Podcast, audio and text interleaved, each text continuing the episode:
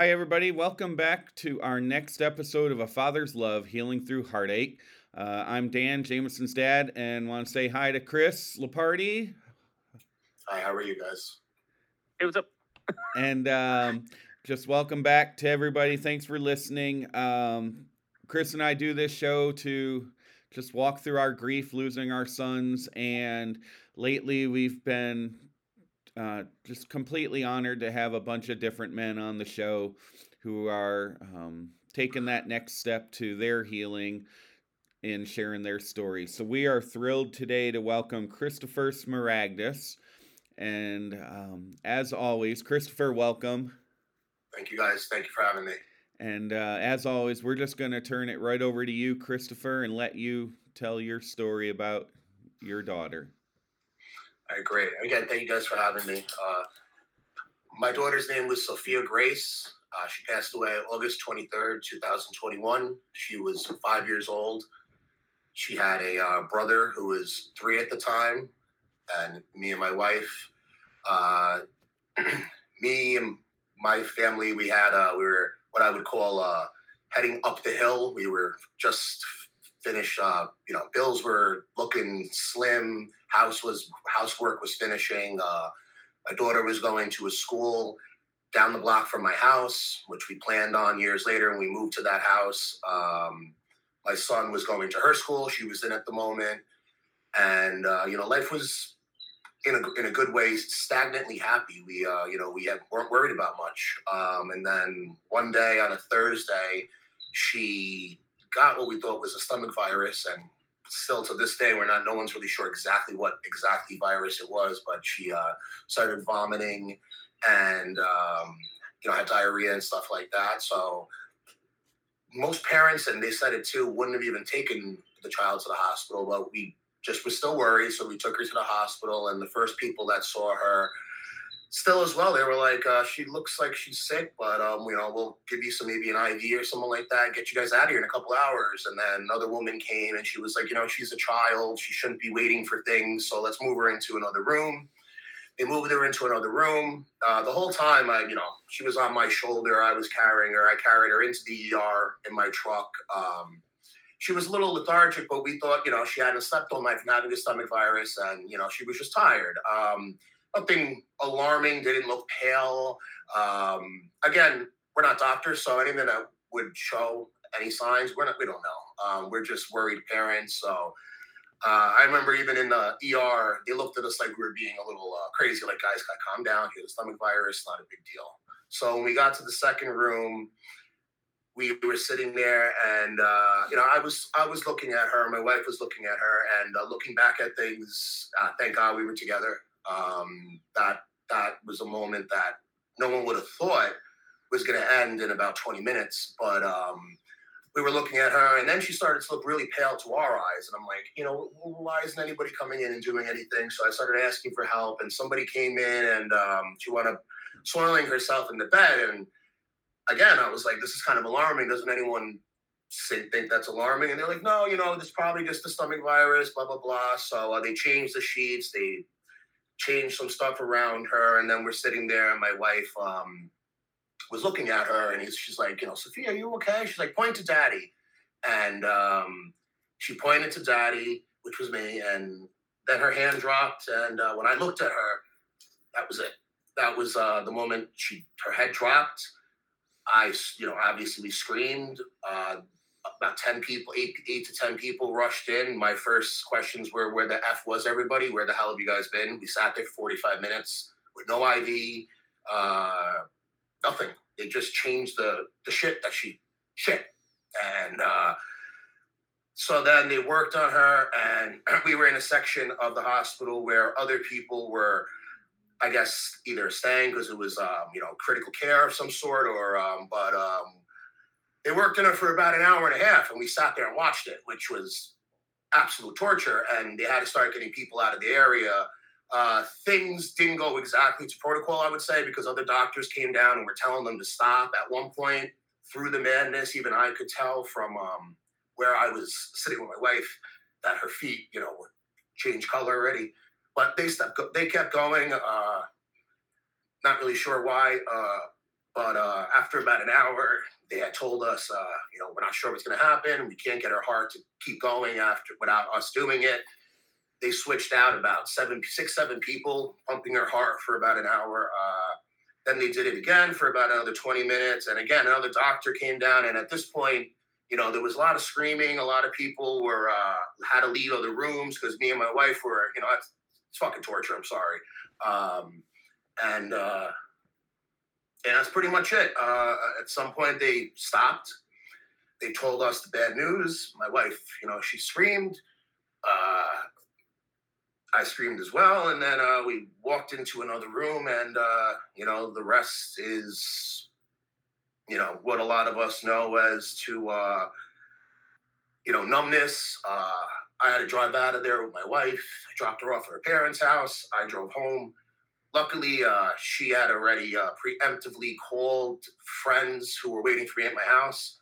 Uh, so they walked me in um, then you know during all that um, we other family members came and stuff like that and uh, you know the, the, the numbness kicked in and you know we we didn't have a uh, traditional funeral. We just had a, a, uh, celebration of life, as some people do for their children. Uh, we did it at a park where we let butterflies out and stuff like that. Um, lots of people showed up. Uh, she touched the lives of a lot of people for a five-year-old girl. But uh, yeah, that's pretty much it. Uh, you know, unfortunately, with something like that, doctors really couldn't give many answers. It's uh, one of those things they said. I remember uh, one of the clearest things I remember is uh, in the hospital. You know, at the time, this was when COVID was still big. So one of my first questions was, uh, you know, is it COVID related? He was like, no, you know, I don't think it is. We'll check into it further, but we already did some tests. No, and he's like, uh, I hate to tell you this. He's like, but I've seen healthy random people walk into the hospital with their families and me have to walk back out and tell their family that he didn't come back out. He's like, things like this happening. He's like, I know you don't want to hear that. Um, he's like, it's just at this very moment as a, as a, a, a human to a human, I have no idea how this happened.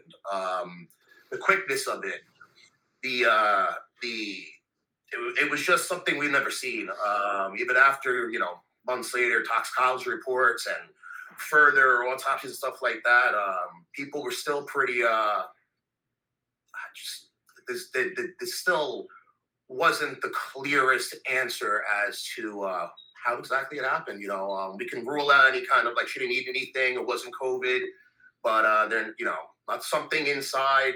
Just I don't know, gave and uh, you know, it was uh, it was it was crazy. I did hear. I have um, people that work in the hospital. I did hear most of that staff like had to take leave of absence. It was. I'm sure it was heartbreaking for them too. Uh, you you don't expect that.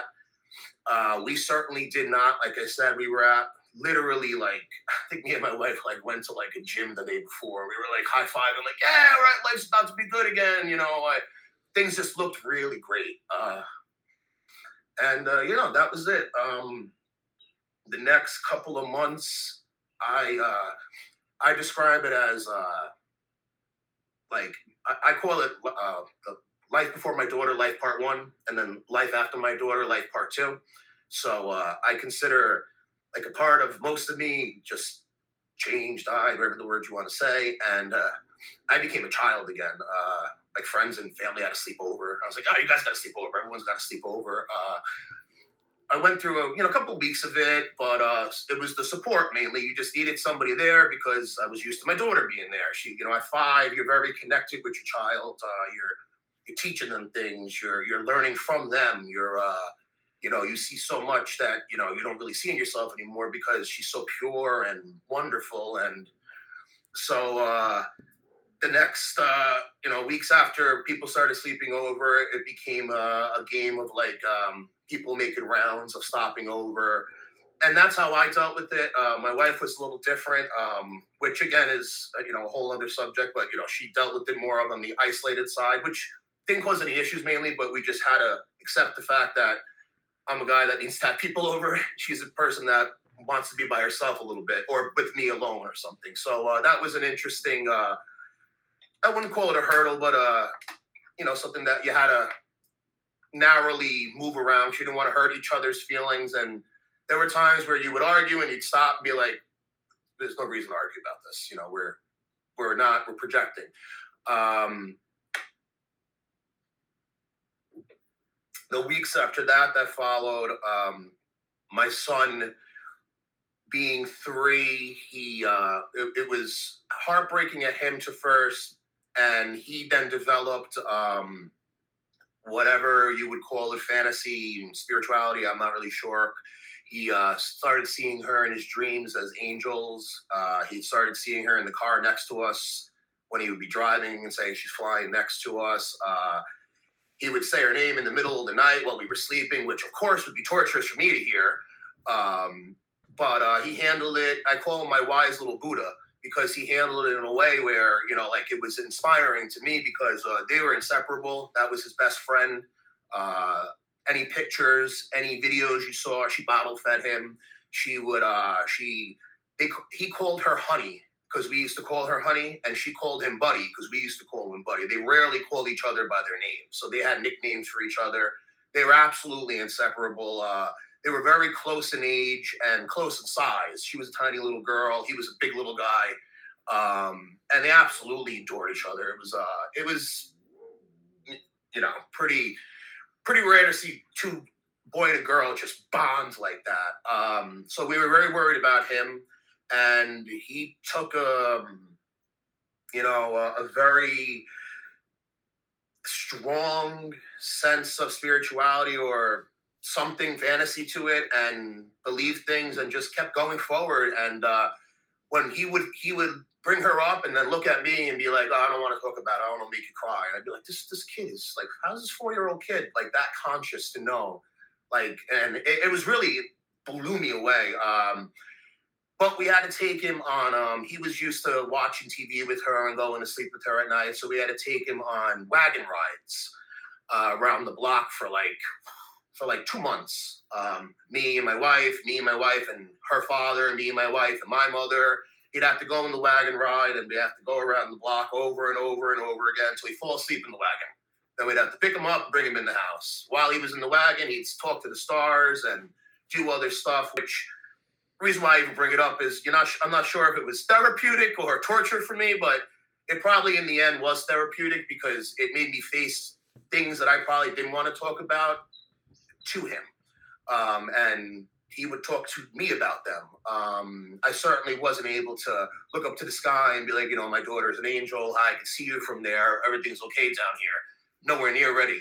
Uh, but he was, and that's what he was doing. Um, so that it also led to um, us not going back to the second floor of my house. I don't know if other parents dealt with that. Uh, we all, me and my wife and my son, I mean, for the first like five, six months, I'm pretty sure we all slept together or scattered on couches and blow up mattresses in my in my garage, uh, which is like a little hangout room, movie room, which I'm in now, my office. Um, we put a blow up mattress in here and slept in here. Sometimes we slept in uh, our playroom our living room. We didn't go upstairs for months. Uh, that bedroom was unoccupied for at least two months. Um, unfortunately, during all this, like I said, we were reaching that high point. There was workers that were two days away from finishing some work, so there was a little work that they had to finish. When they came back, me and my wife had to make the decision: do we finish the work they started, or do we have them give my son a room? and it faced us with what I consider um, an early decision, where because I know most parents don't deal with this. Um, Lennon, I'm not sure which the right or wrong answer is, and it doesn't matter. Um, we had to think: Do we give our son his own room, or do we give that other half of his room to his sister and leave her stuff there? And uh, we asked my son, who again I call him my wise Buddha. He um, he's like, listen, I'd like you to leave some stuff, but I'd like my own room. And uh, he said, you know uh, I think Sophia would be okay with that too. And um, we made the decision, which was again heartbreaking and probably premature, but we had to go through all her stuff, all her clothes on the second floor, and uh, put some stuff away and move some stuff around. We made parts of the house shrine-like, which you know later transitioned to um, you know what I call um, grieving, mourning, and then remembering. Um, the grieving part, we were just keeping on to everything. And then the mourning part, we were trying to save everything and look at it and idolize it. And now in the remembering part, you know, you don't need 20 of her toys on your desk to remember her. You, you know, there's just certain levels and stages you go through. Um, at least we did. So um, we went through what I call the mourning part, and you know, we would look her toys, look at her stuff, go through, would cry, put it in a crate, and not really put it away.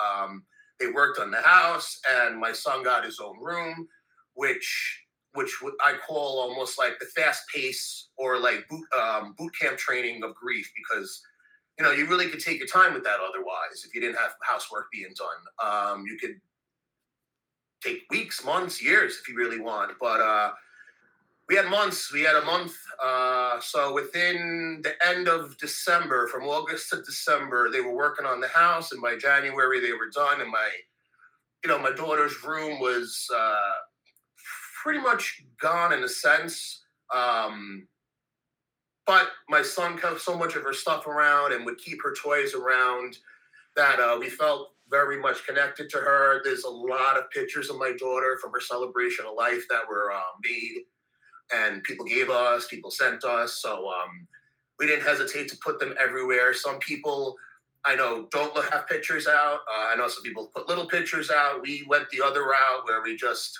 put tons of them out, where the pain of seeing her face wasn't terrible the 150th time, if that makes any sense. You know, uh, the first 149 times it was heartbreaking, but on that 150th, you know, at least you could sit there and maybe give it a kiss or talk to it and just have some composure. Um, again, I call it, it was it, a boot camp training of it because you didn't need to go through it as fast as we did, but we kind of didn't have a choice. Um, and it was better for my son, I think, especially with the strength he was showing. Um, I'll be the first to say, being a I'm famous right being a musician that likes to play guitar, I was the, I was the most emotional. I would cry the most. Uh, I would um, tear up the most in front of them. Um, you know, family was very worried about me. So, uh, and not that they weren't worried about my wife, but uh, she's a strong woman and uh, she comes from a family of two. I come from a family of five. I'm the oldest. So I had a little um, training with raising my three brothers and a sister. So, um, connection with me being a father was immediate. Like, I was absolutely obsessed with my daughter. Um, you know, I would people would say it all the time. Like I would leave work and be like, I'd lie and be like, oh, I gotta go do something. Like, no, you go hang out with your daughter. And I just like absolutely obsessed with her. Uh, every night, pretty much. Uh, whether I was working or doing music or whatever was going on, when it was bedtime, we would be and my wife would come in the room they were in, hanging out, or wherever we were, and I'd look at her and I'd say bedtime, and she would just put her hands up, and I'd lift her up, and we I'd put her to bed. And my wife and my son would do it, and we go to bed, and we have this like awesome thing going um, where we just felt like it was the closest thing to perfect. You know, we're not rich people, we're not, we don't live in a mansion or anything of the sort, but we were happy with our little house or our little life, as they say. Um, and you know, all that changed real quick. We went from a family of four to a family of five. Again, me being the oldest, I lost the oldest in my family. Uh, my father who lost his father, my mother who lost her only brother, her father and her mother. So she's she's no, no one left in her family, immediate family. They say the biggest loss they've ever faced was my daughter.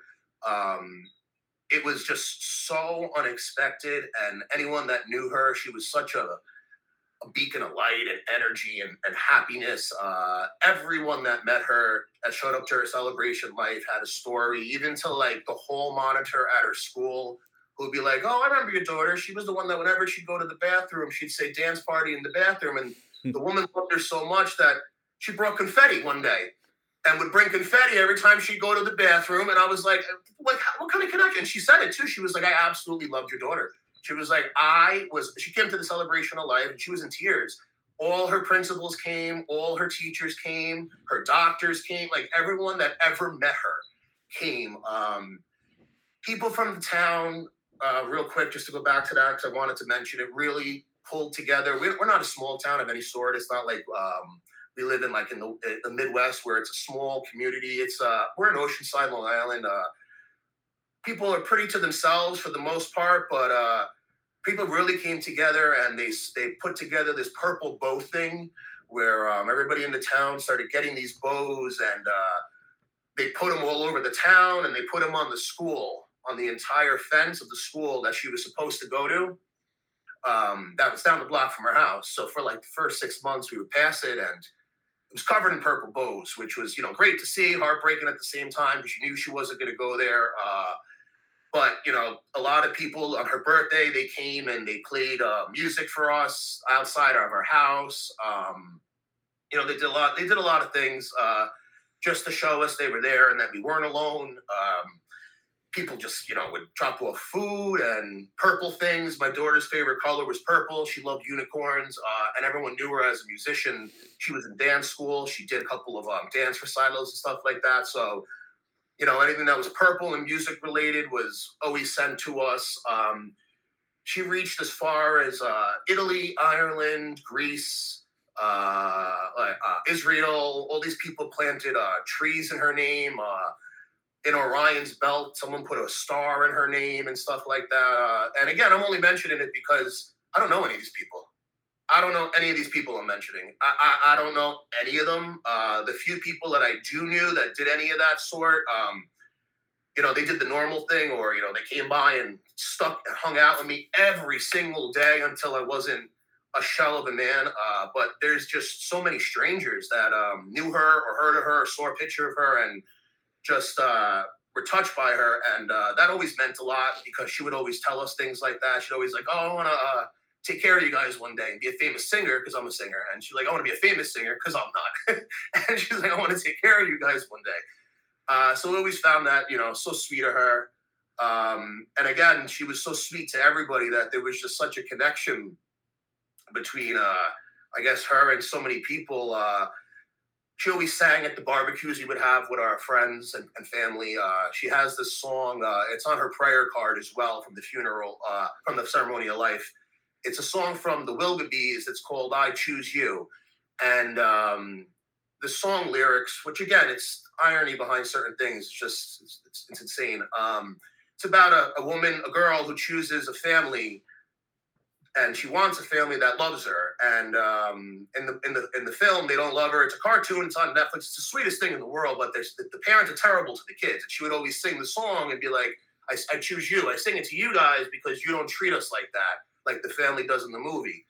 And uh, of course, somebody got um, somebody somebody got someone to sing it at the funeral, which was um, at the ceremony of life, which was heartbreaking. Um, and uh, you know, every time it comes on, you, you, you hear it, but the words are are, are so uh, profoundly, uh, um, coincidentally ironic. I'm not sure which word to use there, uh, because you know some of the words are like "I'm going into the light," but I ironic stuff. Um, so within some of the uh, grief, we started looking for some hopes of signs and ways to start um, looking at the upside, which would be the next step I call remembering. Um, we tried grief counseling. Uh, me and my wife did it together it uh, it went well. We did it for a while. Uh, after a while, we just looked at each other, and I swear, even the therapist was like, you know, at this point, I think I'm I think I'm dragging you guys through the mud. He's like, I I don't even think we need to do this anymore. Uh,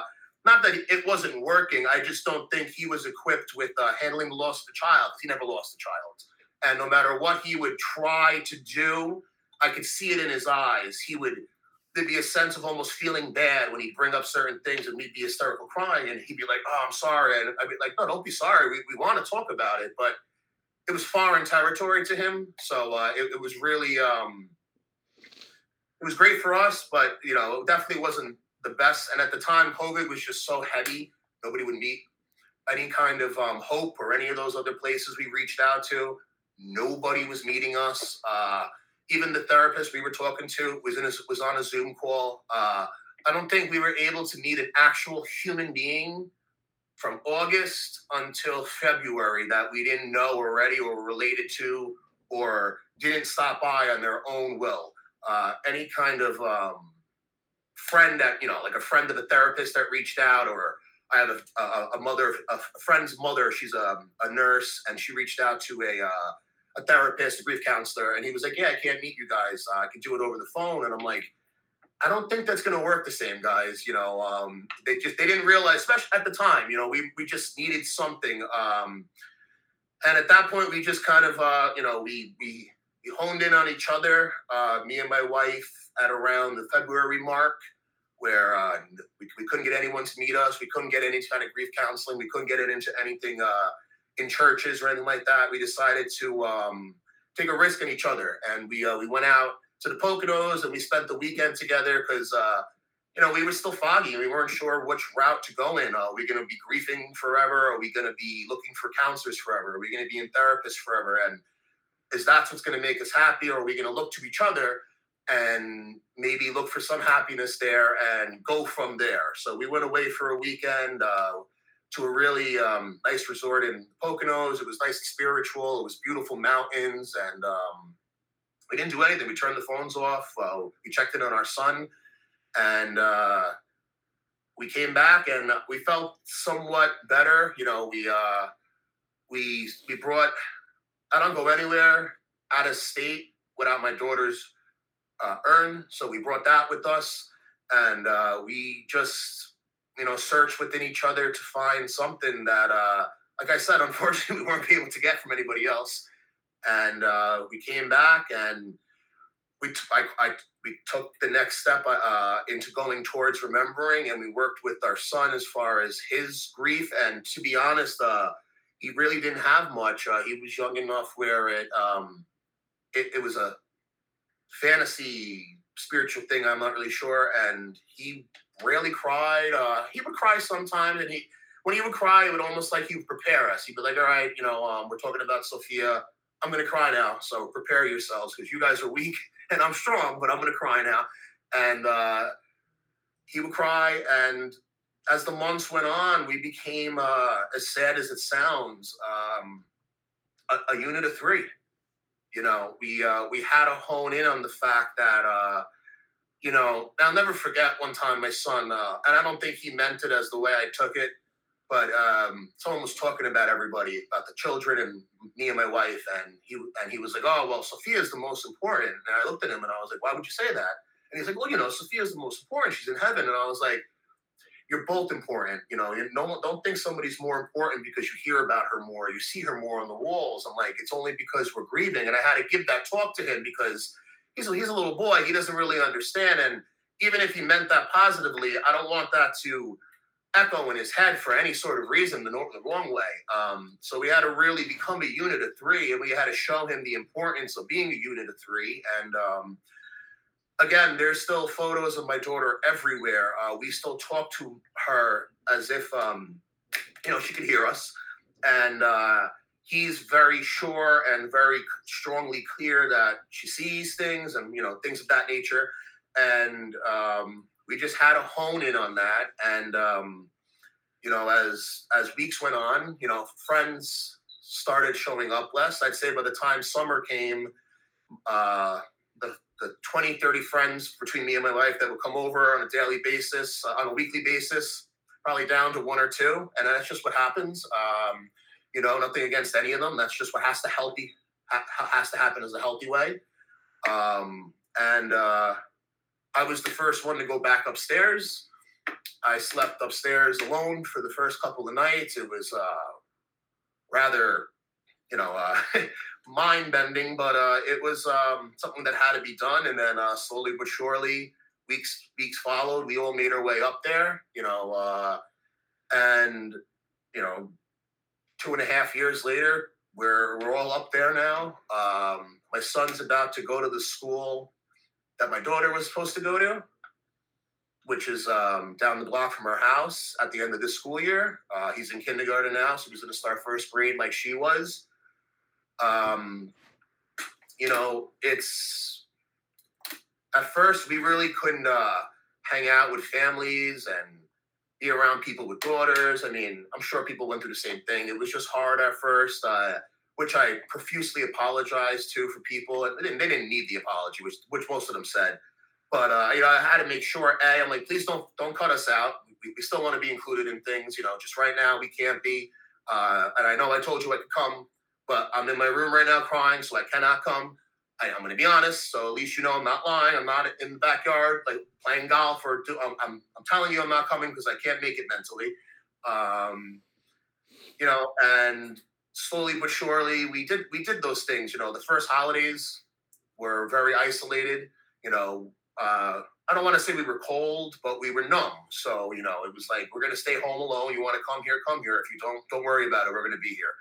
Uh, and people came, and then after a while, like I said, I made the realization. You know, this got to get back to the real life and the real world, and family's still out there. They're still waiting for us. They're not always going to come to you. Um, and we started doing things again where we started going back out to hang out with people and their daughters. Um, we threw my son his party in, in last in October that just passed. Uh, that was his real first big birthday party he's had since my daughter and him shared a, a, a party, which was their last big birthday party. Um, and we brought a picture of her. It was on the table next to the cake. You know, we make her present in everything. Um, she's always present in all the prayers. If you, if we say, and I'm not not that anyone's religious, but if you just say things, you know, we always include her in things. Um, we just, you know, we we had to go forward instead of staying, you know, a little stagnant. Um, and I started doing music again. Uh, my wife went to work real quick. She she was she found it therapeutic to go back to work. I needed a, an extra few weeks. Uh, that's just the difference between certain people. Uh, but uh, you know, I'm, I'm, happy to say now at this point in you know March 2023, we're uh, a pretty strong unit of three. We now attend anything that's offered to us if, if we can. Um, you know, we don't nothing nothing's it's hard. Everything's hard. You know, uh, I call it living with a tent uh, instead of living. I'm sorry, living with a uh, like living in a instead of living in a glass house. I call it we live in a tent now. And uh, if a gust of wind comes at any moment, I got to sit there in front of everybody and put my tent back up, and everyone's got to sit there and watch. And everyone, you know that old saying, like living in a glass house. I, I wish I still lived in a glass house. I live in a tent where if you say something about something that hits me the wrong way, I'm going to break down. I'm going to go in a corner. I'm going to go I'm going to start to step out. Uh, so this tent that I live in now, it, it, sucks, but we we go to things now in our tent. At least uh, we're still showing we we we're being present now for our son to feel some some sort of normality. Um, for our friends to look at us and family look at us in some sort of normality and include us in everything and not be like ah maybe we shouldn't invite them to that we don't want to bother them or maybe we shouldn't call them today because you know like there's all those things we were just trying to uh, we started noticing that hesitation, and uh, which is nothing wrong with that. Uh, people that tr- don't know how to handle it when you don't have what happened to us happen to them, and they try everything and anything. Um, sometimes it's the wrong thing, sometimes it's the absolute right thing. But um, you know, we had to figure out a way to um, have a normality back in order for life to keep going at a pace for my five year old son to feel normal, um, to not think that, you know, somebody's more important than him or that we're thinking about somebody more than him or that other people are thinking about somebody more than him. Uh, because he went to her school for kindergarten, the whole school was talking about her. They put stuff up on the walls in the school that'll be there forever. They planted a tree in front of the school for her.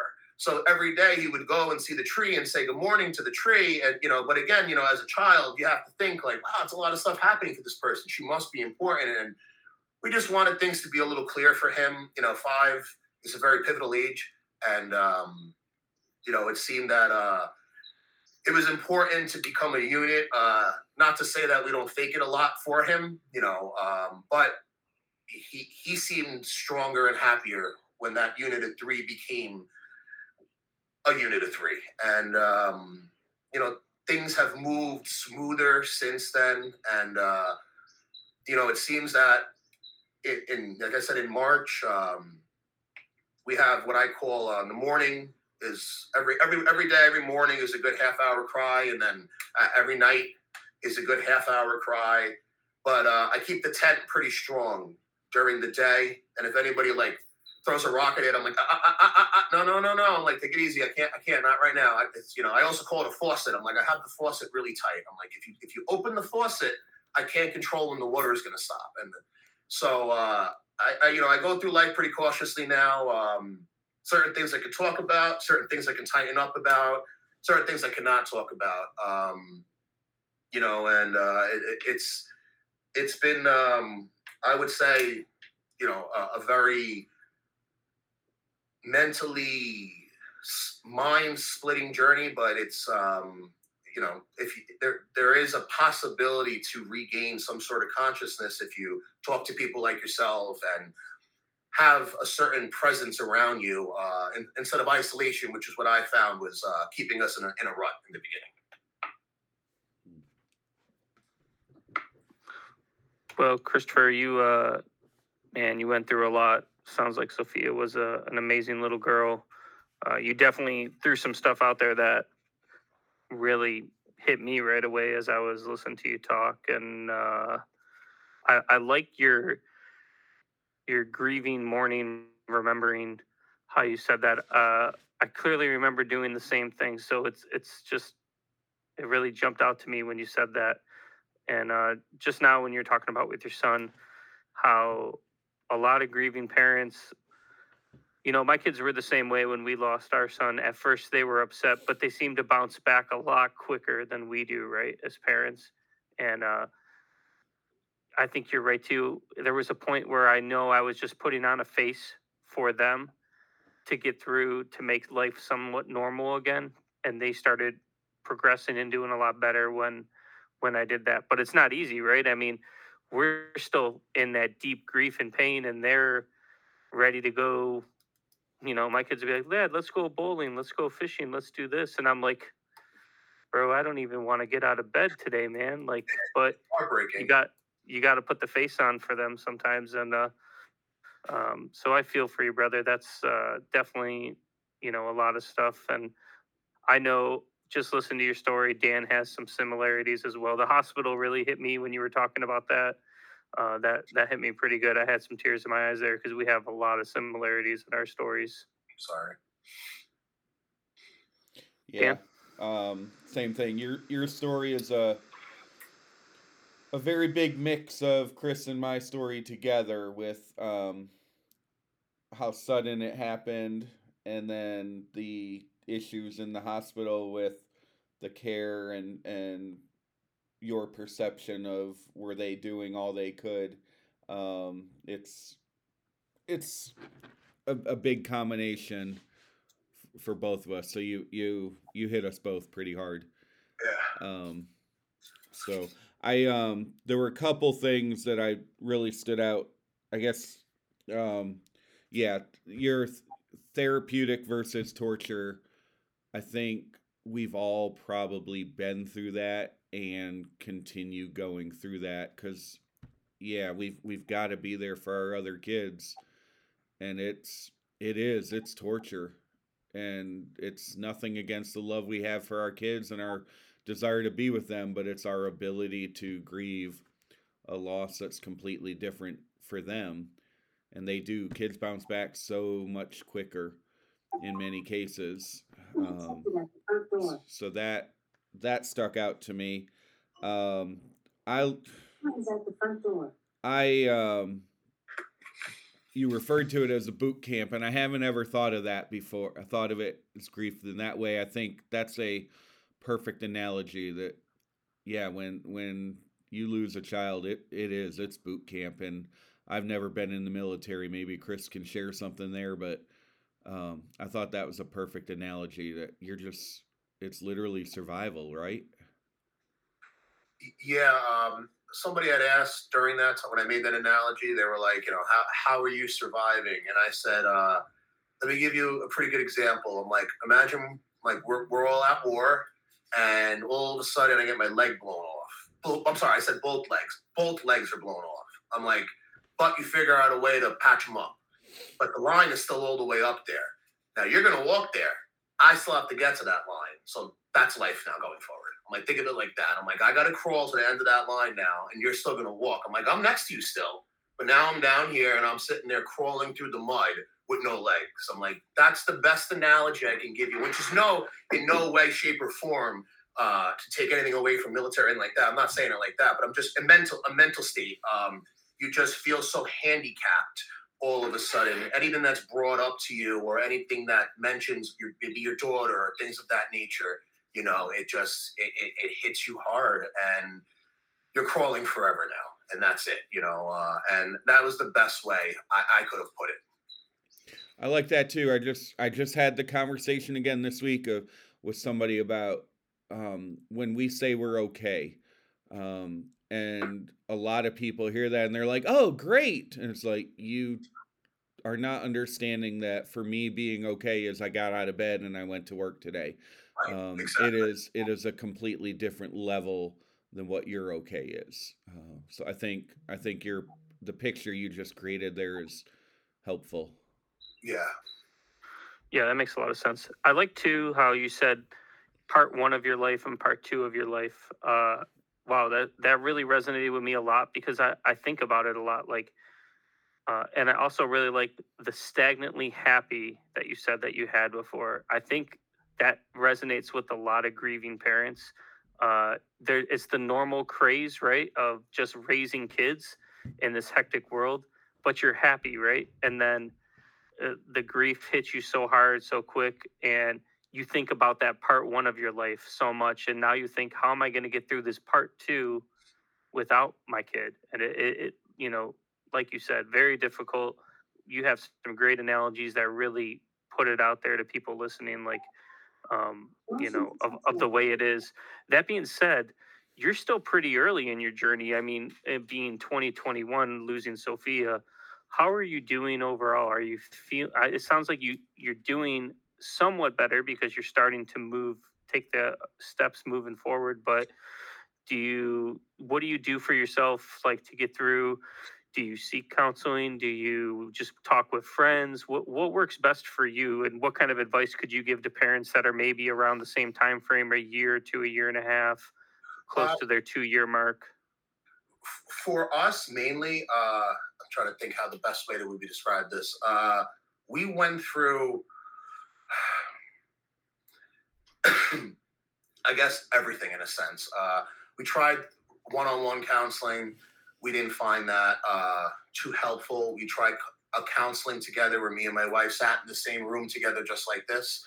And uh that worked at first just to talk to somebody and just like even talking to you guys today it, I, i've you know I, the crying that i had at the end was a different cry because i don't really get to talk to parents uh, in depth like this or even when they do ask you know they don't ask to hear your whole story like i just said uh, so talking to the, uh, someone who knew a similar pain certainly started to help once i got past uh, being completely numb and just wanting to not think about anything. Um, in the beginning, memories were painful, pictures were painful, which is why I put the pictures up. And for the first year, every time I look at them, I look back and cry.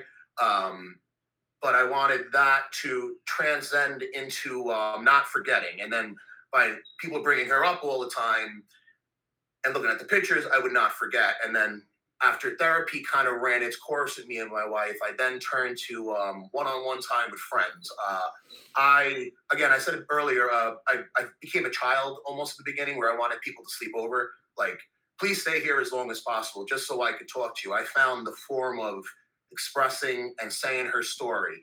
People asking some questions, um, just getting it off your chest, getting it out of your head would help. Uh, the unloading really helped. So um, my friends and my family, I have to give credit where it's deserved here. They really they put a group chat text together, and they would text each other, and each person would take runs and turns. Come by my house. Hey, they knock on my garage door. Hey, what's up? Uh, hey, hang out you for a few hours. They're like, oh, great. And you know, and they're like, all right, we'd sit, we hang out. I gotta go home, man. I'd be like, oh no. They'd be like, no, don't worry, man. Brad's here. And then he'd come in and they'd be like, oh, that's great. And and I mean till eleven thirty at night. I mean, they would sit me in that black chair right behind me, wait till I fall asleep, go out the door, and I'd wake up from the door closed, and, and they'd hear me be like, "Oh, you're awake? Ah, Don't worry about it. Hang, I'll hang out a little longer." Like my friends and family really took turns making sure we were okay. People slept here, people lived here. People would come with food, they would feed us. I stopped cooking. I'm the cook of the house. Uh, I stopped cooking. We started ordering in, uh, which was not the healthiest thing to do. So people started making home cooked meals and bringing them to us. Um, they would start come. I would catch like my my wife's friends start doing our laundry. I'm like, hey, listen, I do my laundry, but you know, like you would just see them going out of their way to really try to help you. They started doing our dishes, and I'm I'm a person that likes to do a lot on their own. Um, just being the oldest of five, um, you take care of things. So seeing it at first was like, don't worry, but please don't do it. But then I took took a step back and I was like, wow. Uh, the amount of support is is immense. Uh, these people have lives. These people are. I'm, I'm 39, so was. We were all 37, 36, 35 back then. Um, kids, full time jobs, lives. They use vacation time. They use personal days. My sister didn't go to work for two weeks. She stayed over my house. Uh, my brother didn't go to work for two weeks. He stayed at my house. Uh, people really just showed an insane amount of support. So uh, that helped, but more the talking to people really helped me feel okay at the end of the day because what I found hard was not talking to people and sitting in my room or sitting with my wife alone and isolating myself a little bit in the beginning by not saying anything your story and your your emotions and your words were bottled up inside just spinning around and your wife doesn't want to hear it because she's going through the same thing. And I don't want to hear it because I'm going through the same thing. And your son can't hear it because he's a child. So speaking to people was the best thing. Uh, that just therapeutically made the biggest difference for me. Um, I think it, it helps anybody to not feel alone and not feel isolated at a time where uh, you feel like there's a microscope on you from like somewhere and you're wondering why this is happening to me, why this happened to us. You know, people probably, you know, did you deserve it? Did I do something bad? Did is this something from a last lifetime? All these questions that start rolling through your head, and you're like, just what the hell could I do? And in the end, it was to talk, just to talk to people, whether it be a therapist, whether it be to a friend, whether it be to a grieving parent uh, I found it it just unloaded. I would take breaths and just feel uh, a weight uh, a weight lifted. Um, and then I also thought telling my daughter's story was another way of her being remembered. Um, when you talk to people about it, it, you know, it's her name again, it's her memories again. Things come back to you again. Senses enhance again, and you remember something, and you smile to yourself, or you cry to yourself, and uh, you know, there's a little bit of um, like tremendous grief, but happiness within that because you're bringing up something that hurts you so much, but now you're telling it to someone in a way where, you know, I, I, I would never call myself a survivor of anything yet because I'm nowhere near done, but. You, you know you're like like I'm still here you know like uh, I'm, I'm still here I'm still trying I'm still crawling on the field you know I'm still ma- I'm still trying to make it to the end uh, and if I'm if I can still try and do it, and um, you know, hopefully anybody can still try and do it, as long as people just keep talking to each other and keep that universal love language of this. You know, it's it's important. Yeah, you're you're um you're saying some things I think are super important. Um, when I went I went through therapy one time. Uh, I went, went to one session. The lady was phenomenal, but she hadn't lost a kid. So I knew for me right away it was not going to help me.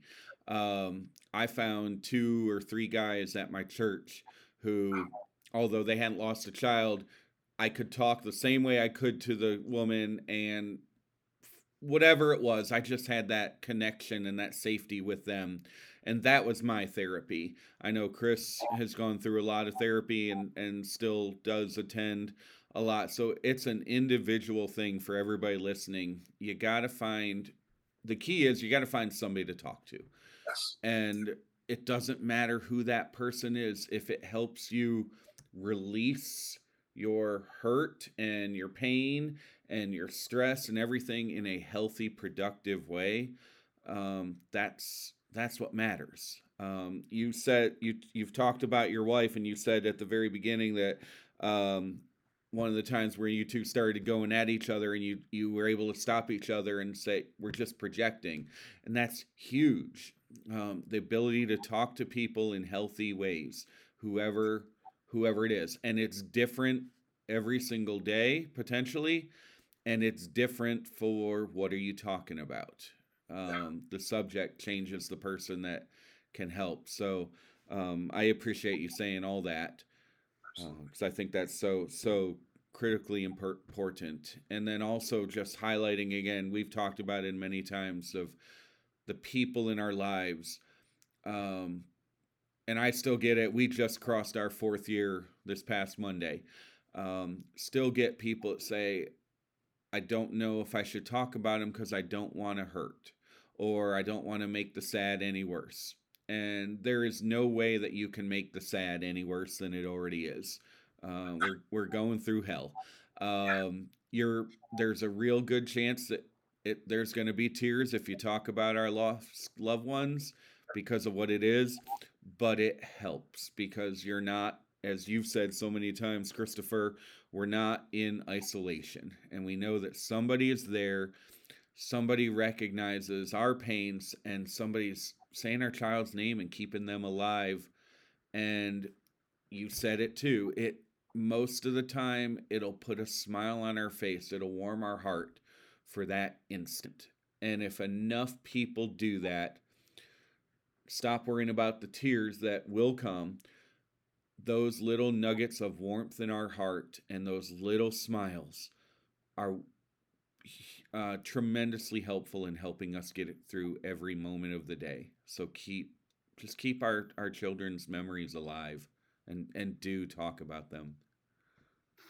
Yeah, and also, I mean, that's why Dan and I started this podcast, and that's why we want people to come on. I mean, really, we want dads to have that opportunity, or anyone really, but we we focus on dads a lot because we're dads to to be willing to share those emotions. A lot of times, dads are afraid to share those emotions. Just kind of builds up over time, makes it worse for the whole family. So, you know, if you're having any kind of concern and you um, you know, you haven't talked to anyone yet, you can talk to just me and Dan or even Christopher or any of us. And we don't have to record it. We don't have to broadcast it. If you just want to talk, just to start, trust us, it's gonna help a lot. I mean, I'm coming up on my three year mark of losing Mason. And um, yeah, I'm sad. There's no doubt about it. I'm sad. But I know if I wasn't talking with one of my best friends, Dan, here, or with all these other dads and talking about Mason's story as often as I do, I'd be a lot worse. Uh, so you can definitely come on or you know reach out to anyone, uh, any of us if you're thinking about, hey, what's a good way that I can maybe start this process of healing and starting to live a positive life uh, for my family. In that part too, like Christopher talked about, uh, because you know our kids and our families they still need us too. So uh, we don't want to we don't want to be sad forever in that sense. So, Christopher, why don't you um, wrap us up here and tell us? Uh, we've gone through the painful part of your story, and and like we just said, anything you say is going to be have an element of pain. But tell us, wrap us up with a couple of the best Sophia stories or the hope she gives you or whatever you want to do. But wrap us up on some of the positive things that are going to put tears in your eyes, but smile on your heart? Uh, when uh, this is one of the there's a big picture that I have uh, up in up in this room. It's over there. It says uh, it's her holding a big world, and in in in the heart of it, um, in the middle of it is a heart, and the words say, "The future of the earth is in my hands." And at first, uh, I was upset that they chose that picture to put at the celebration of life because she had passed away. And I was like, the future of the earth is not in her hand. The hell's wrong with you guys? I was really upset about it. It was like a big thing. Um, and ironically, that's the picture that's next to where I sit every day uh, when I'm not at my desk. Um, it's where I watch television. It's where I, you know, I'll have a meal sometimes. It's a, it's a counter stool. So um, that picture made me realize that um, you don't have to be here to change the world. Uh, I'm a, again just I, am a musician, so I think of guys like you know famous musicians that um, were here for a couple of years and we still listen to their songs. So I thought about how many people she knew while she was on Earth, and then I thought for a second how many people she was touched she touched after, and the the amount of people uh, went from like the hundred to like thousands. And um, that really like opened up a door to me just to think that like like you said by keeping a memory alive you're keeping that keeping somebody almost eternal in a sense because you're bringing them up all the time and you're bringing them up to another person you don't know if that other person is going to tell another person and that's that's why talking to somebody was so important uh, and every time i look at that picture now it just it's the picture i kiss every day uh, it's the picture I look at every day. It's literally like three feet from my face. I'm sitting in a chair. It's about three feet big too. It's a pretty big picture. Um, but it's it's to remind me that uh, what you could do in a, a short amount of time could really inspire such you know uh, comfort for other people. Um, every time I've told Sophia's story it's brought tears people's eyes. Uh, anyone that's known her, they've told her story now to lots of other people. Um, and there's something within that sadness that there is uh, there's there's like a life in it. Um, you know, like how a story or how um, her name continues to be said, even though on this world she may not be here anymore. Uh, I, I find that you know talking to people is so important because by doing that you're keeping that name alive and you don't know how far that goes you know you don't know how many more people we will talk to and that will talk to other people that will help somebody uh, i know joining your group was the, probably one of the best things ever and the reason why i joined it was because i remember posting in another group some stuff, and I got bashed. They were like, "Oh, you're a man. You don't know what uh, it's like to lose a child." I was like, "Whoa, whoa, hey, whoa!" I was like, "I wasn't. I didn't even mean it like that." And I literally went and looked. I think someone may have commented, but I'm pretty sure I went and looked for like grieving fathers. I didn't want to be bashed again. It was crazy. Uh, so I think it was. It's important just to talk and to listen and not to judge and be open minded and realize, you know, no matter any form, loss is loss, and uh, you know it's important to to be conscious of the person that lost someone that uh they're like you said we're trying every day uh and it's not easy but we're still trying and uh you know it's important to keep trying that's that's the that's the best way to look at it you know yeah well chris i want to thank you for coming on i think you know you you did amazing telling so Sophia's story. I know she'd be extremely proud of you, and I'm sure you gave me some advice, you know, and I, I'm 100% positive for those that are listening that they're going to get some solid advice going forward through their grief. And, um, you know, hopefully we'll be able to all keep moving forward and we'll live as happy of a life as we can, even though we're missing our loved ones so much. So thank you for me to you for coming on. Dan? Likewise, Chris. Uh, before we wrap it up, can you are you able to move and show us that picture?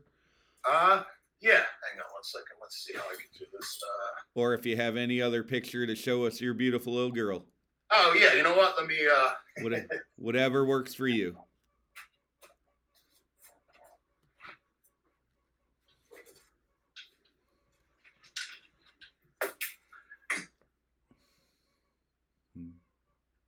Precious. Yeah, she was, uh, and this was her and me with, uh, sorry. So she was, she was such a little like, uh, she reminded me of like, you ever see that movie, The Trolls? Trolls movie. Mm-hmm. She reminded me of Poppy from Trolls. That's the kind of personality she had. And I'm not joking. That was her favorite character, and that's what she would say. She was like, uh, after she passed away. I remember uh, me and my wife were heading into the garage to just probably sit and cry in our own tears. And uh, we saw some star, and it was all uh, uh, like kind of like a rainbow. And I remember saying, "That looks like her up there, like having a poppy party, like a trolls party." So we, you know, she she has such a beacon of energy in life that like I can't think of her without having some sort of like happiness with that sadness because she was just the happiest thing I've ever met. You know, she was a, a part of myself at least that I didn't know existed. So I, she was just incredible. You know, like I, I, am honored that I got those five years with her because they were by far the best five years of my life. Uh, I know I said it before, but I was obsessed with my daughter. Like uh, everyone would, all my friends thought we were gonna have. I come from a family of five. Everyone thought they were gonna have a boy. I was gonna have a boy first. I had a girl, and I was the happiest guy in the world. Like I told all my friends, you know, and she was the best thing that ever happened, and uh, she's always remembered over here. Really. Well, thanks for sharing her with us. Um, yeah, I know you hit both Chris and I today because your story, a lot of pieces of it intertwine with ours very closely. Uh, so thanks for thanks for sharing. Uh, we know it's hard. Um, we do want to encourage any anybody if you're if you're looking to take that next step. It's not easy to talk about it, but it does help. Um, so reach out to Chris Laparty, to Christopher Jon, uh, or myself, and let us know if you just want to talk to somebody that's going through something similar. We're happy to happy to be those ears and listen. Um, you can uh, reach out to me at info at jamesonsjoy.org. You can reach Chris Laparty at chris at milesformasonmemorial.com. Uh, and we can certainly connect you to Christopher Jon if if something he said spoke really closely to you uh, and you want to talk to him directly, shoot us a note. We'll get you connected. And um, we'd love, we, we just want everybody to get that help and, and take those steps. So, um, but with that, we, we thank you all for, for listening. Christopher, we thank you for sharing Sophia with us. Thank you. Um, we're sorry. We always say it. We're sorry that we have to meet this way. We wish it could be so much different, but it's an honor to meet you and hear your story.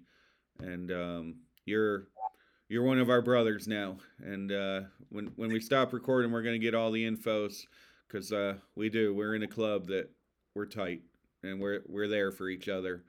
And you're you're one of us now, buddy. So. I appreciate it. Thank you. So thanks to everybody for listening, and we will see you next time on A Father's Love Healing Through Heartache.